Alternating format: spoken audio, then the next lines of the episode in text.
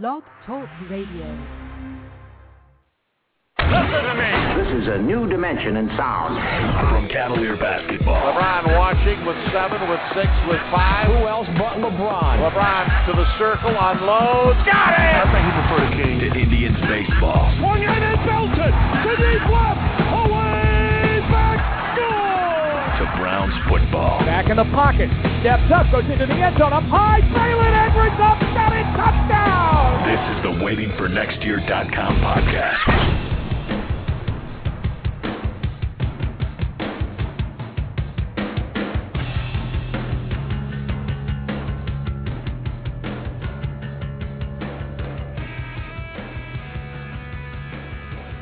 and welcome to the waitingfornextyear.com podcast. This is Craig here with you. Uh, on the line with me right now is Rock King. How you doing, Rock? Good. How's it going, Craig? Not so bad. Rick is uh, missing in action at this point, but he'll be joining us in a few minutes. So tonight, this entire podcast is going to uh, focus on the Cavaliers. Of course, they had a huge win last night. Uh, LeBron had uh, a triple double. He wasn't able to get Kobe's record last night.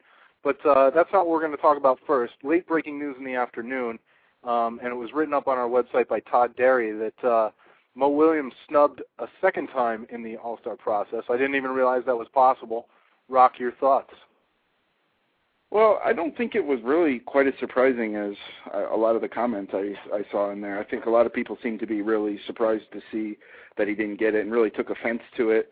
But I mean, I was kind of prepared for it just based on reading around. I think a lot of neutral observers seem to think Ray Allen was the guy more deserving, and I think they can make a fair argument with that. I mean, you know, Ray Allen's numbers are better. You could argue that Ray Allen's been the most consistent player on the Celtics this year. Um, he's scoring more points than Mo Williams is. He's shooting the ball better than Mo Williams is. Um, you know, Mo Williams is, I think, 16th amongst all point guards in efficiency. I you know I mean you know I'm not going to sit here and talk bad about Mo Williams because I love the guy, but um, I don't think it was that big of a snub to put Ray Allen ahead of him. I think they were both deserving. There's only room for one guy. I think you know the biggest argument you could make for the snub, if anything, would just be the fact that you're replacing a point guard with a shooting guard, and I could see maybe that being a place where. uh where some people would take offense to that. But otherwise, you know, yeah, it's disappointing. I think Mo d- does deserve it, and uh, it would have been nice to see. But I don't think, you know, it's the worst thing to ever happen that Ray Allen got got the nod because I think Ray, Ray is certainly deserving. Well, yeah, but I I think one of the main arguments that that people are making is that if you look at last year's Cavs team and then you look at the record that they have this year, there's only I mean, of course they they had the big trade um, at the deadline last year, which brought in Delonte West and Ben Wallace um, and Wally Szczerbiak. But the biggest difference in the starting lineup has certainly been Mo Williams, and to think that he's had such a profound impact on this team um, to, in terms of the win-loss column, a lot of fans think that should have put him over the top over Ray Allen because the the Celtics were this good last year. Yeah, and that's certainly a fair point. Um, you know, but you could say, well, hey, they, the Celtics were that good last year, and you know they had Ray Allen there last year, and maybe that's why they were that good last year too. You know, I I don't know. I I just think there, there's certainly something to it, but that you know Mo Williams making a huge difference for the Cavs. But I really don't believe it's just Mo Williams. He's certainly an important uh, piece of that puzzle, and the Cavs would not be where they're at right now without him. But uh, you know, I'm not going to overlook either the contributions they're getting from Delonte West and you know even what Wally Szczerbiak's doing right now. I mean, this is a much better Cavs team from top to bottom than what they uh, broke out of camp with last season. So again, you know, those are all certainly fair arguments, and um, I'm not going to you know I, I sit here and fight to the death for Ray Allen to be on the uh, All Star team because. Right I, you know, I, I I just think he was certainly Ray Allen was deserving, and I, I I don't have quite as big of a problem with it as you know maybe some other people do. Okay, and with that, I think I'm going to click a little button here. Is uh, Rick there? Yes, I am. My apologies hey. for the tardiness. Not a problem. Uh, we were just discussing the uh, the second snubbing by uh, by uh, for Mo Williams, um, and then. Uh, we were looking to get into our next topic. And uh, d- did you have a place you wanted us to go, Rick? Well, I, I tell you, this, the second snubbing of Mo Williams may actually lead into a topic, if you don't mind, um, and, and that's that as I was watching that game last night, and you know, you, you can't um, you can't take away from what LeBron did. It was obviously quite an amazing feat. Um, but you know, LeBron did not hasn't been helping Mo Williams' case lately, and, and here's what I mean by that. LeBron is not trusting Mo Williams to run this team. There's been a trend, and it's since Delonte was injured, it's it's been getting progressively worse. But if you watch that game yesterday, LeBron James was the point guard.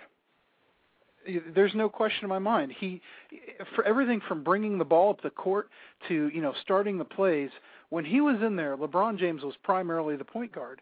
And you know, if I'm if I'm the commissioner and I'm sitting there trying to figure out, and you know, again, let's not pretend that Ray Allen isn't deserving of a shot, um, you know, at the All Star team. But if I'm watching, you know, the the Celtics play and I'm watching the Cavs play, I'm looking at this and I'm thinking, well, gosh, LeBron doesn't seem to trust Mo Williams too much right now, to be honest with you. Uh, and and obviously, you know, Ray Allen is one of the leaders on his team, and so I don't know, guys. I'm just I'm concerned about um, the offense that that we have going, and that it's it's reverting back to its old form. Now, my hope is that when Delonte comes back, you know, we we get to see a little more of that offense that we saw at the beginning of the year, where where Delonte and Mo are really um, kind of sharing the point responsibilities and are distributing the ball better, and LeBron doesn't feel like he has to hold on to the ball so long. Um, but these last four or five games, eh, to me, has it's been it's just been getting progressively worse to the point where LeBron dribbled the ball so much in that game against the Knicks.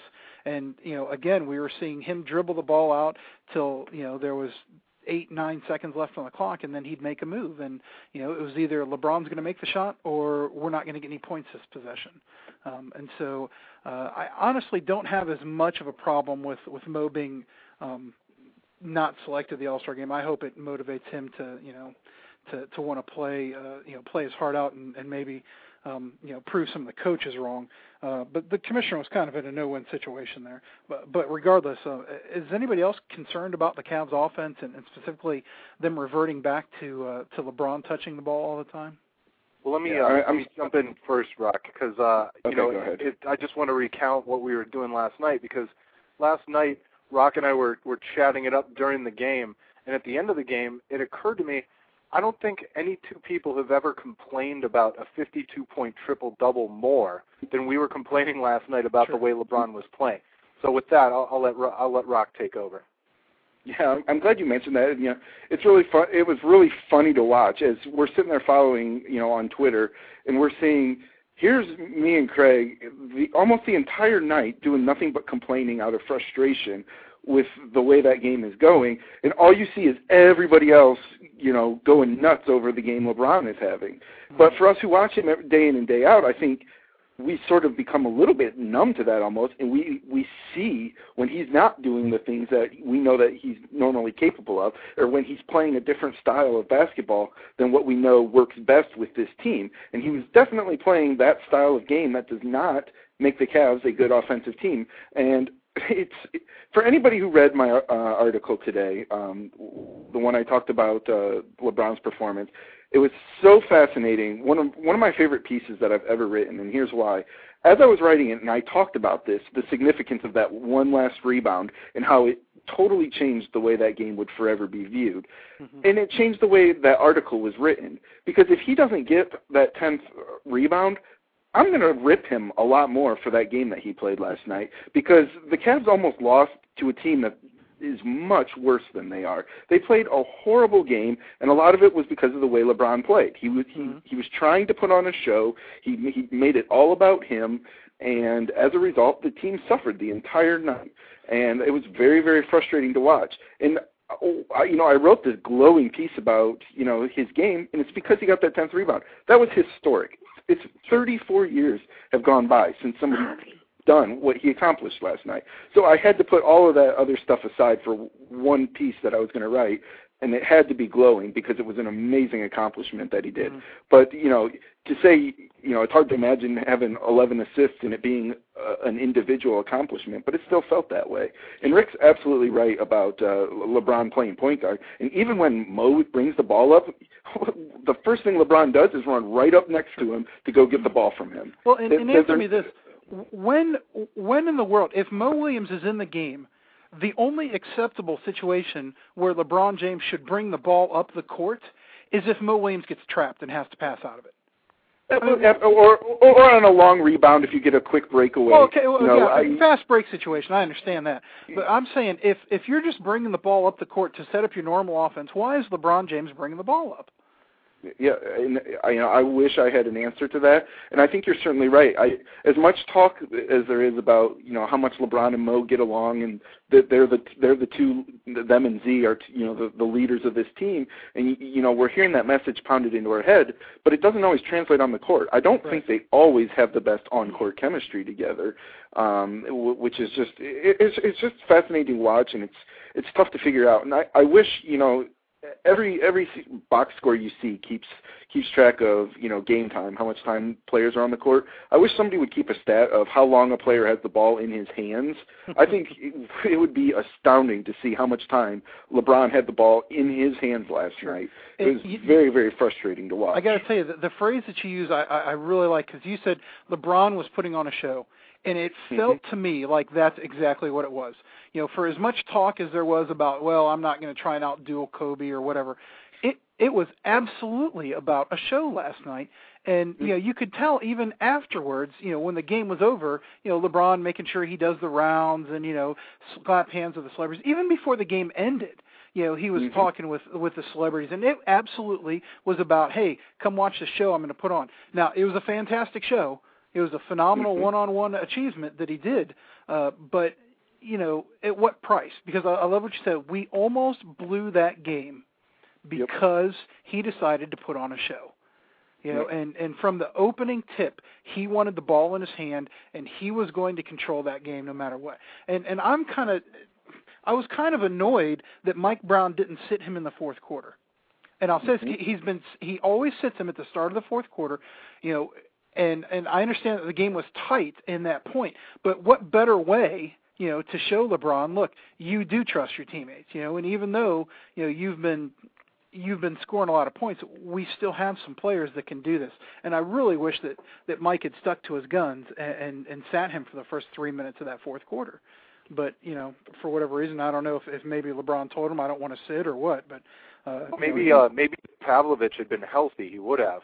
I don't know. Maybe, maybe you may be right That- about that's that. a that, yeah, that's a fair point that I think we are overlooking. The, the guys did have to stretch their minutes last night because they were very short-handed, Sure. and uh, and Hickson was not playing a good game at all. And I just think down the line they just felt okay, you know, we we have to really stretch these guys' minutes, and I understand that. But I think you're absolutely right about this, Rick, in that I, you know, for all the talk about how much, you know, LeBron, you know, he loves Mike Brown and he buys into his system, and that's all true. But there's no doubt who runs the basketball team, and it's LeBron James. And if LeBron James wanted to play in that fourth quarter, he was going to play. Right. And uh, and and I, I did. I, I questioned the same thing. I said, you know, the, this whole team has been built on trust this year, and the biggest factor of Mo Williams has been that we're. It's okay for us or for the Cavs to have to uh, sit LeBron because guess what?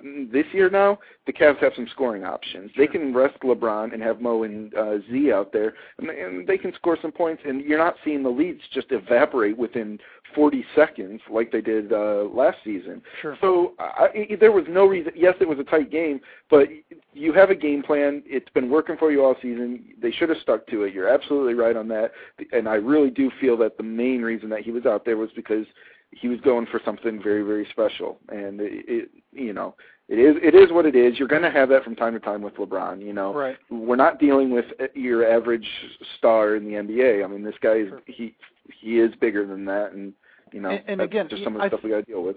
I think it's important to to bring out. It's not that it's not that we think or we bring these the the situation up thinking that it's impossible to fix or that LeBron's never going to do it. Again, I think when when Delonte West comes back and joins the rotation, I really think that they're going to go back to the um to the Mhm. offense that they had before because it just worked. Having two point guards on the floor with LeBron really uh, almost forced him to move without the ball and to find, you know, and it gave it gave one more person to be able to find him in a good position to score. And so I, I have confidence that when Delonte comes back, and and Mo's in there, that you know that the offense will will kind of revert back to it to the beginning of the year. But I do have another concern. If it's okay, if we can move on from from LeBron for a second, guys, I'm I'm a little concerned about Zydrunas. And here's mm-hmm. why I say that. To me, it looks like the man is just running. It looks like he's running underwater. Um, mm-hmm. You know, and I know he was off for a while and he's trying to get his legs under him. But other than that first game back, um, you know, that 20 point performance uh, or whatever it was that he had, um, the last three games, he's had uh, his his minutes have been limited. They've been limited because he's been in foul trouble. He's gotten five fouls in each of the last three games, and he's getting in foul trouble because he can't move his feet fast enough. And I don't know if it's a lingering effect of the injury or if it's the the fatigue factor, the stamina factor. I'm not sure, but that concerns me because I think that we've seen if we want to win the championship, I think we have to have a, a healthy or as, as close to healthy Zydrunas Ilgauskas. He, to me, he's as important as as LeBron James to winning the championship for us. Absolutely, and that we saw it firsthand. I mean, Anderson uh, Varejao is a great player to have coming off the bench, but yep. boy, is he not not a starting NBA player. And the Cavs are not going to win an NBA championship with him starting. That's not going to happen. And I, you're absolutely right. I am praying that it's conditioning um, and that he's just trying to get his wind back because he did have to sit for an awfully long time. But uh, I mean, you're you're seeing that. I mean, how many of his shots are falling short sure. just front iron. the front of the rim? Yep. You know, front iron. It, he does not have his legs. That's for certain. Yep. There, there's no lift there, and you're absolutely right. His lateral movement is completely gone, and, it, and that, you know, not only is it affecting his defense, it's affecting his rebounding. He's not able to adjust to go get those rebounds right. like he used to. He's not tipping anything in. He, I mean, he does look like a shell of himself. And I, I, I said this last night. You know, David Lee was having no problems hounding Z uh, defensively right. all night, and David Lee isn't making the all, all all defensive team anytime soon. No. And it, it was just abundantly clear to me that, uh, especially watching David Lee have his way with Z, I, I really felt like, wow, you know, something's still not quite right there. And I hope that that's just fatigue. I haven't heard you know, it, it's something that you know. I'm glad you mentioned Rick because I'm not hearing anybody else talk about it. I, you know, I, no matter who I read talking about the team, they're not talking about the way sure. Z's playing right now. And well, I'm very and curious you always want to give them. You want to give them a couple games. You know, Absolutely, you want to you sure. want to give them a chance to get that conditioning up and so forth. And you know, th- perhaps this game against the Lakers will be a nice test because he'll have gotten to sit for three days um, before the game. But you know, he's going to be going up against Pau Gasol, and Pau Gasol, right to me, uh, you know, and as much as we struggled, um, you know, with the Lakers when when Zydrunas was out, uh, Pau Gasol is gonna he's gonna work Zydrunas if if he's not able to have his legs under him. Um, and, and so you know that's that's a matchup that I'm going to keep my eye on closely in Sunday's let me, game. Uh, let me play devil's advocate a little bit because mm-hmm. Detroit, Toronto, and the Knicks were three games in four days. Um, obviously the the Knicks game was the back to back with Toronto, but the Detroit and the Toronto games, I'm looking at the stats online right now. I, I don't really keep them in my memory banks like this, but the three out of the last four games, Z did lead the team in rebounds. He tied with Ben Wallace against the Clippers with 11. He had eight against Detroit, eight against Toronto. So and and while he they did play a lot, that was what four four games in six days. So they have been playing a, a lot lately. So maybe it is just fatigue. Well, yeah, okay. I, I, I, I understand what you're saying, but I, I, my my only counter to that would be that you're you're hard pressed to find two worse rebounding teams than the Raptors and the Knicks. Mm-hmm. I mean, those are not good rebounding teams. So uh, those numbers, in my mind, are maybe a little bit inflated. Um, but but it's a fair point. Certainly a fair point. Mm, uh, yes, we're, I mean we're, we're maybe we're going to nitpick a little bit, but I, I think it's because we saw what this team is capable of. Right. You know, for that first quarter of the season, we saw what this team is when everybody's healthy, playing their best game. And I think we all just desperately want this team to get back to there. So when we see, you know, any little thing that doesn't look quite right, it really stands out to us now because now we know we say okay that you know that's not working and we know it because we've seen what this team is when everything's when everything's working well, Right, and again, it's right. it's not necessarily just the rebound totals though. You know, it, it is how people are driving against him. You know, people are Mhm. scoring on him because he's again, it, it's it's the footwork. He just does not have it right now, and, And the you know he was he was missing some some open shots. You know, some shots that he usually drains. Uh, he was making. In fact, if you looked, and I can't remember exactly off the top of my head, you you have the stats open in front of you. I believe since he returned, uh, the last three games, anyways, not the game that he, that they played uh, the first game back, but the last three games, he's shooting something like 350 um, for the uh, for those three games. You know, that's not the Zydrunas Ilgauskas that we know. And, and like we said, a lot of those shots are hitting front rim. You know, which are telling us that he's not. You know, he doesn't have his legs under him. But uh, it, certainly, I hope you're right. You know, and I hope that that we see him with with these three days off. You know, that he does it. But you know what? They're going to play the Lakers on Sunday, have a day off, and then they got back to back again. You know, Yep. uh, and so, but then we got the All Star break. So you know, hopefully, in these next two weeks, he finds time to rest. Um, Right. Let me uh, let me jump in here because we have just under 10 minutes remaining, and I know there were two more topics that we wanted to hit. I think uh, we it seems like every time we talk Cavs, we've got to talk trade market. We have that, and then I think we also wanted to touch on J.J. Hickson for a while and his development. So, uh, Rick, I'm going to give it to you. Where do you, where would you like to go next? Well, I got to tell you, uh, you mentioned with um with Varejao that he proved, and and uh, can we all agree, watching him start for Zydrunas, that he's not a starting center, Yes. right? We I think we can we can pretty much all agree with that. His best role. Is coming off the bench, supplying energy, supplying hustle, and some substitutional defense. Um, and, yes, I know his his offensive game has has improved this year, but it's still not where it needs to be um, for a starting center. Uh, and my question, it, it kind of goes along with the, with the J.J. Hickson thing. Um, what are the Cavs going to do with Varejao?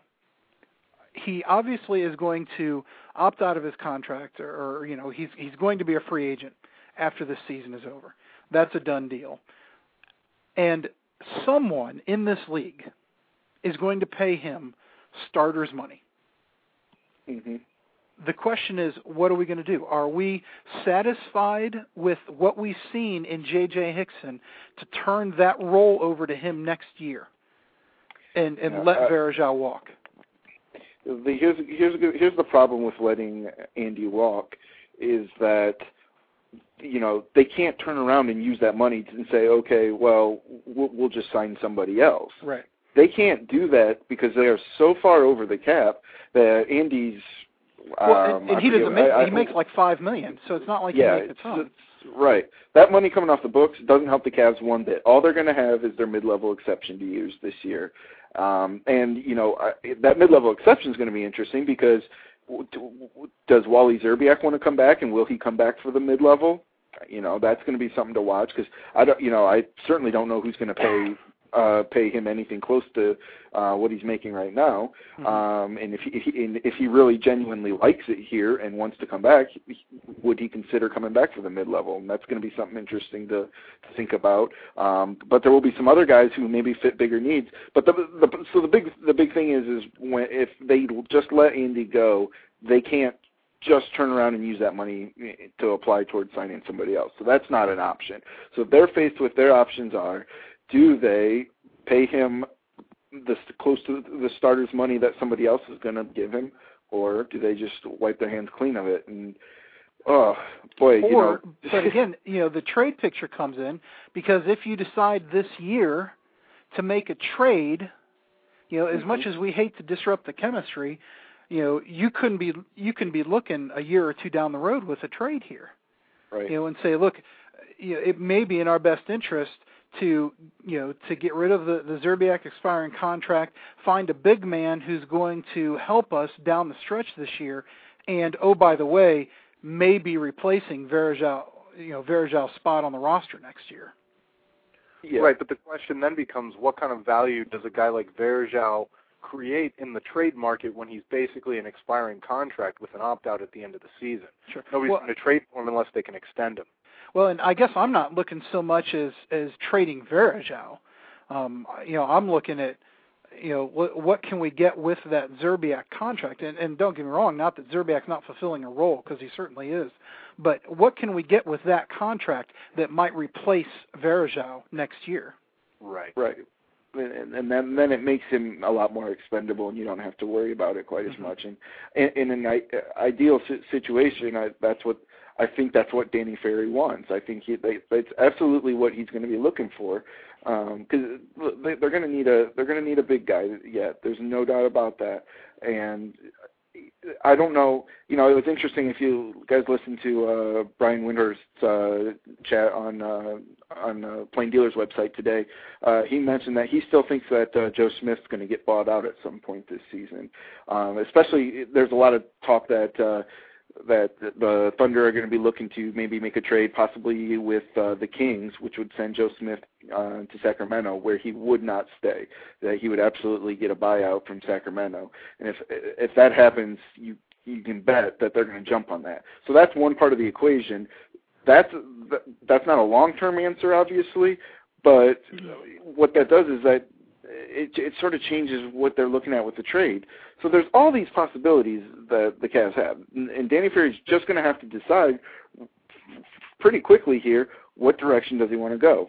And I wish I could say I, my bottom line is I would not I, I, I would not uh I would not pay him starters money. That's that's the worst thing you can do. Do, do not overpay this guy. Um that's to me that's the worst thing you could do. That you're you're just setting your the team back further. Yeah. You know the the thing that the thing that I keep coming back to is I I don't want to to disrupt this team's chances of winning a title this year. Mm-hmm. And so, you know, and by by making a trade of a, you know, people the packages that we've been that we've been seeing on the site have been you know uh, interesting and and creative would be words yeah. I would I would use yeah. to to say. But you know, let's be realistic. You know, if you gut the team again, you know, and we saw what that did to us last year. You know, I, I and, and certainly it wouldn't be as dramatic as it was last year. But whenever you take a piece away and add a piece, you know, it doesn't it, it just doesn't mesh right away. And I, and I think last year was a pretty good example of that. And so I'm I'm cautious about making too many moves in the well, in but this. let's but let's be honest. I mean, as as as we all say that you know we saw what happened last year. They they took the Boston Celtics to Game Seven. So I I mean, and this year they've got four guys in the starting lineup who are pretty much untouchable in terms of the trade market with LeBron, Mo, Delonte, and Z. So while they are going to disrupt their chemistry coming off the bench, it's nowhere near what happened last yeah. year, yeah. and they'd be they'd be yeah. fine. well, and, and, I will say I will say this too. Uh, if last year was any indication, um, Andy is not the uh, the glue guy keeping the chemistry of this team together. I, you know, I'll I'll just say that much. Don't forget that next year, you know, when we're talking about next year and cap space and whatever, don't forget that next year Ben Wallace's contract is expiring. And so, right. you know, when we when we start looking at the trade deadline next year, that's going to be another fourteen million dollar contract, uh, expiring contract that we would have to play with if you know if we decided that uh, that Ben Walsh needed to be moved uh, again, which might beg the question: Where is J.J. Hickson in his development? Yeah, I um, look, J.J. Hickson has probably been better than I thought he would be at this point in the season. Um, he, the, he benefited greatly from uh, Z's injury. There's no doubt about that. The extended minutes really sped up his uh, his development. But uh, so you know he, he he's he's further along than I thought he would be at this point. However, having said that, he, that does not look like a guy that I really want to be counting on come playoff time. Hmm. Um, he, the consistency isn't there yet. Uh, his court awareness is not there at all yet. If, if there's anything that's really slow to develop, it's been his awareness. I think he's getting better with the defense. He's getting better at knowing, um, you know, where he's supposed to be initially. But once, you know, once that defense start switching and guys start moving over to help, that's when he starts to get that head on the swivel and he's he's late with the rotations and the awareness isn't quite there. So uh, to say this year that that's that the Cavs can say, well, we're going to count on him in the playoffs. I don't think so. I think anything he gives us in the playoffs is is gravy. Um, that's you know that's that's just your bonus right there. Um, but going forward in the future, yeah, but he he he's, he he could definitely be a very nice contributing piece in the future. Two you know two years, three years down the road, I can definitely see that. So you're not putting much stock in him as a as a regular contributor next year, or a starter, anyways, a potential starter. Uh, yeah. Uh, Yeah, I, I, he, he look, he's got the potential to be there. He's not there yet, and it's so hard to project whether he'll he, he'll be ready next year yet. I'd maybe like I'd be eyeing more two years down the road. Ideally. If we were the Milwaukee Bucks, he might be a starting candidate. Oh, sure, a, a, a, for a championship caliber team, it's not going to get it done with J.J. Hickson starting next year. Yeah. Okay, guys. Well, we just hit the deadline, so we can still go into overtime if you guys have some more stuff to talk about. We're no longer streaming, but people who catch us uh, on the website tomorrow and who download it through iTunes We'll catch the rest of this information. So it's up to you, Rick. Anything else? Um, I don't think so. I, I, I, I'd like to throw. I'd like to throw something around at you guys, and I just, I, because I find this so fascinating, and it's, it, we we've maybe touched on this a little bit, but let's talk about what will losing Wally Szczerbiak do to this team? What are the, you know what are the downsides? We know what the positives are in terms of what the potential of what we can get back, but how how how is that going to hurt this team? Because it's definitely when you lose that piece, it is going to affect this team. Let's sure. let's not kid ourselves. So I'd like to throw it at both of you guys. Um, I go first. How, yeah, go ahead. It's not it's not going to affect the team. Uh, it'll affect the team short term in terms of their team meetings and their their you know goofing around in the locker room. But uh, you know, assuming that Danny Ferry finds anything worthwhile to trade him for, it's not going to affect the the product on the court. I just don't believe it. Um, I think any time that Danny Ferry is going to unload that contract, it's going to be for something that's greater than what he's giving up because it's an expiring deal, and that's the way the NBA's worked out. I know we can't figure out exactly what that piece is going to be by looking at the at the the news sites today. But I, I'm confident Danny Ferry's kind of proved that to me in his short time here, and that's so I, I don't think it's a big deal. Well, I'll tell you what we would miss. Okay, I, again, I, I'm not I'm not above trading Wally Szczerbiak whatsoever eh, to get the right piece. Um, Daniel Gibson's shot has not been there this year. Not been consistent. Wally Szczerbiak's shot has been. Uh, when Wally comes in and he spots up on the three-point line, when LeBron James or when Mo Williams drives, uh, the, and they kick out to Wally, Wally knocks that shot down this year, um, which is not something we could say last year, and specifically going into the playoffs last year.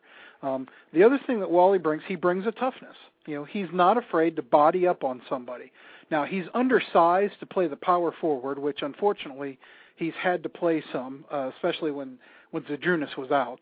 Um, they had him in there occasionally playing the power forward against the smaller lineups, but he's not afraid to do that. He has a good basketball awareness of of the game. You know, he understands defensive concepts. He understands, and I say that to say that a guy like Sasha Pavlovic, who may have right now Sasha may be shooting as well as as Wally or just under what Wally's shooting, um, but Sasha does not have the defensive recognition and and the ability to play multiple positions like Wally Szczerbiak does. Um, and so you know, it, and we see it right now with uh, obviously with Delonte being injured and with um, uh, Sasha sick. You know, Wally can step in and play that role. You know, he he may not be best. That may not be the best suited role for him on the Cavs, but he can do it. Whereas I, I just think with Sasha, you're limited to one skill set. With Daniel Gibson, you're limited to one skill set. Um, where I think that Wally can play multiple. Now, again, if everybody's healthy, um, I think you're absolutely right. I think Wally is the missing piece, um, and and I don't think that chemistry-wise, the guys will miss Wally as much as they would miss you know some of the other guys. Uh, I I think that that may be kind of generational, and it may be uh, uh, just I don't know the the appearance that I get, but uh, I don't think chemistry wise they're going to miss Wally. And and uh, let's be honest, I think at the beginning of the year that team realized that if one person was probably going to be traded, it was probably Wally Szczerbiak, and they probably all had that in the back of their mind um, that you know well Wally may not be here with us at the end. So uh, well, yeah, th- those are all those are all great points, and I think kind of the reason why I was asking that was because I thought I found it fascinating that when we had had a podcast, and I believe it was the three of us, um, and we had talked about the Cavs very early in the season. Um, uh, we, we were talking about Wally, and I had said that there was no doubt at that at that point in time. I said I remember saying there's no doubt in my mind Wally was going to be traded because there wasn't going to be minutes in the playoffs for him. Um, that was what I felt at the time, uh, based on you know the little bit I saw of him in the playoffs the previous season and what I was expecting out of him coming into this year. Um, so it was interesting to me that now there's no doubt he would get minutes in the playoffs if there's no changes. There's no question he's going to get minutes in the playoffs, and I think you know he's played himself into that role where he is versatile. And you know the one thing I love about Wally, and he he has something that I wish LeBron would get, and and it's this: what's the first thing Wally does when he recognizes a smaller defender is on him? He puts his yeah. back to him, Absolutely. works him down, and gets a good shot. Absolutely. And I, for the life of me, why LeBron doesn't get that yet, it really Yeah. kills me because boy, is he missing an opportunity where, and because I mean, heck, ninety percent of the people who guard LeBron are smaller than him, you know, so he he could definitely take advantage of that. So there's things that that Wally gives to this team, and I don't want to sound like I'm sitting here saying, see, this is why we shouldn't trade him because I'm still in favor of trading him because I feel like this is still the last great chance to get make this team better before 2010. Right. Um, and so I, I would still prefer to see a deal done, but I was just kind of curious to get your guys' take on on what, what exactly is Wally Szczerbiak? What's his role here? Yeah. Hey, you know, speaking, you mentioned the 2010, and and so maybe um maybe we could revisit the uh the question that I posed a couple of days ago on the site. Um, in in regards to LeBron, LeBron, you know, and I kind of gave out uh, a fictitious uh, a choice between the two evils here. Uh, One of them being, uh, you know, you can either have the Cavs win the championship either this year or next, but if that happens, LeBron leaves, or you can um, have LeBron sign that contract extension, but that means they don't win for these two years and no guarantee. Uh, and so I, I'm kind of curious to to see what your guys' reaction to that was, and and what what maybe your your answer to that question would be. I'll go first. um, again, uh, my I think my answer is kind of short. I, uh, you know, I'm not I'm not playing for that one championship, especially not with a guy like LeBron. You know, I I I'd take one more than none, but uh, with with LeBron and the way his career seems to be headed, um, I'm keeping him absolutely as long as possible. I wouldn't trade a single championship for him leaving. Yeah, no, I, I I actually would tend to agree with that. I think uh, you know if, if if the question was, well, you know, we either get a championship in the next years and LeBron leaves, or LeBron's going to stay for the rest of his career, but we're never going to win a championship. If that's the question, I'm I'm going to take the championship. Um, you know, as, as, as, as believe it or not, it's somewhat tempting as it may be to say, well, I'd rather LeBron stay here just for the pure joy of watching that guy play every night. Um, yeah, I, I want that championship. But but have if if you're phrasing it, you know, we know we're not going to get the championship in the next two years, but anything beyond that is up in the air. But we, we know that LeBron's going to resign and stay here. I'll take LeBron and I'll take my chances with him because I, I mean, how many years?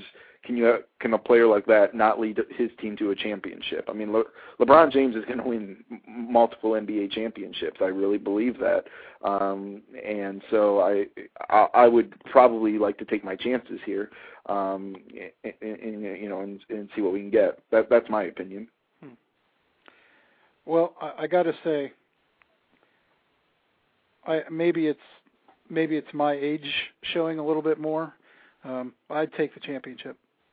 I'd take the guarantee any day. I would take it and run with it. And and I know I'm probably the the odd man out, but uh, you know we are not promised tomorrow, and we don't know No. that you know LeBron wouldn't have some type of you know horrific injury um, or or whatever. I, Hop, hop just- on a motorcycle. And, yeah, yeah, exactly. Yeah, you, you- yeah, that that's a valid point. You you know, it, w- w- we I have come grown accustomed, and I catch myself doing this all the time of taking LeBron for granted.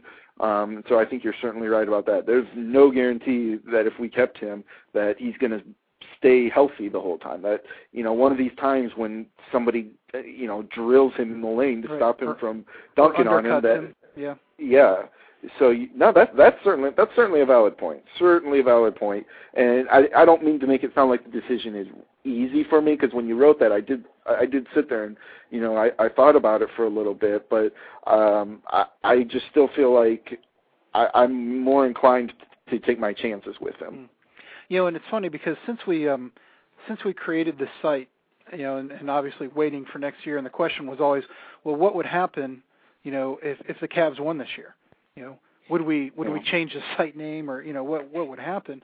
And to Yeah. me, as, as as I just sit here and, and I think about how long I've been rooting for Cleveland teams, um, you know, if if the Cavs were able to win this year, and, and not saying that I wouldn't watch them and root for them the next year to win it just just as hard necessarily, but in the back of my mind there would be that all right, I've got one for the Cavs. You know? Yeah. And, and I just Yeah. I just want to see each one of these teams sometime in my life win one. You know, Yeah. and so I, I'd I'd be so I'd be so content with the fact that we had won one that I you know I, I would feel like I could put my energy into and and my angst into the Browns and the Indians. You know, Yeah. uh, Well, 'cause- wait a minute though. How how is uh how have the the last couple of Ohio State years felt? Even though we had 2001. You know, I wrote know- that. I wrote about that on that on on that post. To me, that comforted me. The fact that I had that title, that hanging in my Buckeye room is a national championship banner. You know, Yeah. from that, I, I, to me, that made those losses bearable. It still hurt. I'm not going to lie. You know, it, it Yeah. still stung. But wow, you know, the fact that that I was able to see one and and you know and and be there and and be excited and and you know follow the team, that really comforted me for those two losses. Yeah, I, I want to. I, I gotta say that Florida game when we, when Ohio State lost that game, my feeling was not heartbreak like it would have been had Ohio State not already won the national championship. Right. Uh, you know, I mean, I was fortunate. I, you know, I I drove out to Tempe for that game for the the one that they won. I was there. I was in the fourth row in the end zone. Uh, Gamble's pass interference happened right in front of me, and uh, you know, I, I I had just that ultimate joy. So that when they lost to Florida, the feeling was not heartbreak. It was actually embarrassment. It was more. I felt it, it was it was humbling because how quickly I built it up that you know J- Jim Tressel couldn't be beat. There was no way Ohio State could lose that game. We were the top football program in the country. You know, you, you just had all these expectations, right? You know, it was just you know this is one of the best college football teams ever, and you know, and the, boy, and and I think they believed it too. And so so that game was more humbling than heartbreaking. I, di- I didn't get that same feeling of heartbreak like I've gotten from all of the Cleveland teams. When when they lose, I don't feel embarrassed. Embarrassment's the furthest thing from it. It's pure misery. I mean, it's it's just a heartbreak. Uh, you, that you know, you're, you're almost it's almost inconsolable. You, you know, the close calls that they've had. That it, it, it's a totally different animal than than when Ohio State has lost in these national championship games. Yeah. Yeah, and to me, it was it was more disappointment in the way they played, because I mm-hmm. felt like they could have played better. I felt like they could have played both those games better. But you know, mm-hmm. I was I didn't have a problem saying, all right, well, you know, that stunk, but hey, maybe the better team did win this year. But in the you know, again, in the back of my mind, I always knew, yeah, but you know what? Nobody was better than us in 02. You know, and so Yep. that that to me is is and and that's I just have to imagine that's how I would feel you know about the Cavs if if we got a championship this year that no matter what even if LeBron and I'd be oh don't get me wrong I'd be mad at LeBron for leaving you know I, I know I'd be exactly where you're going with that. Oh, I'd be- I, I'd I, be- I, I question that same thing. oh no I'd be mad don't get me wrong and I'd there'd be many posts about it Yep. on the site Yep. but I'd have that championship you know and Absolutely. and you know what as much as I I really don't care for Maurice Clarett and, and as Mhm. much as I don't you know I just to me I, that's a dark blot on Ohio State's Yep. history but he sure Yep. helped us win a championship you know on the field he helped us win a championship and so I you know he's he's in the book and so I I Yeah, take joy in that right. and if if LeBron won us a title and then left I would I would curse his name but I'd rejoice when he was here that we won a championship Yep. Yeah. Well, with Couldn't- that- couldn't agree more with that. Um, with that, I think we're uh, officially at the end of overtime now. So I'm going to play some show closer uh, audio here. And uh, thanks everybody for checking this out. Again, this is of course going to be posted on waitingfornextyear.com, and uh, you can catch us there every day. We have all kinds of regular features now, so check in every single day. Leave a comment, uh, and we'll catch you next time. thanks Strike three called ball game. This has been the WaitingForNextYear.com podcast. For complete coverage of the Browns, Indians, Cavaliers, and all your Cleveland teams, log on to WaitingForNextYear.com. Contact us on the internet. Thank you. and good day.